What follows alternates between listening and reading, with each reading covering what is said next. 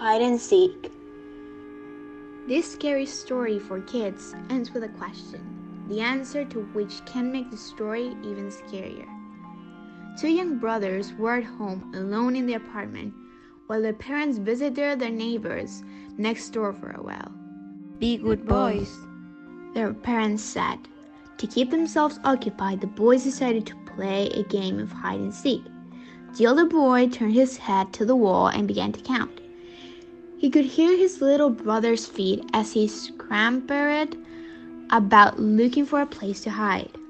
Ready or not, I'm coming! cried the older brother, and off he went looking for his brother. He looked in the usual places behind the sofa, in the bathroom, behind the shower curtain, behind the curtains in every room, and under all the beds.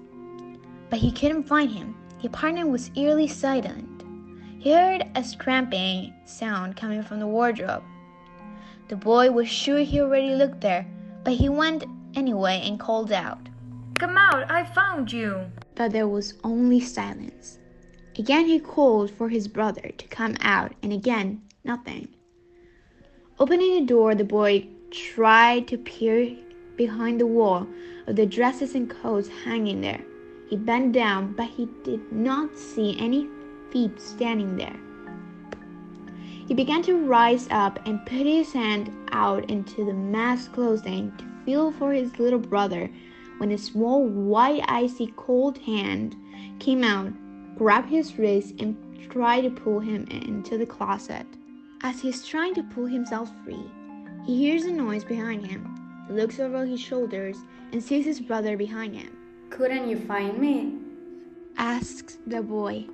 The older brother screams in fright and desperately tries to free himself from the grip of the hand. All the while being pulled into the wardrobe, the younger brother grabs him and together they manage to pull free. They both run screaming from the apartment. Nobody knows what would have happened if they had managed to pull him in. Do you?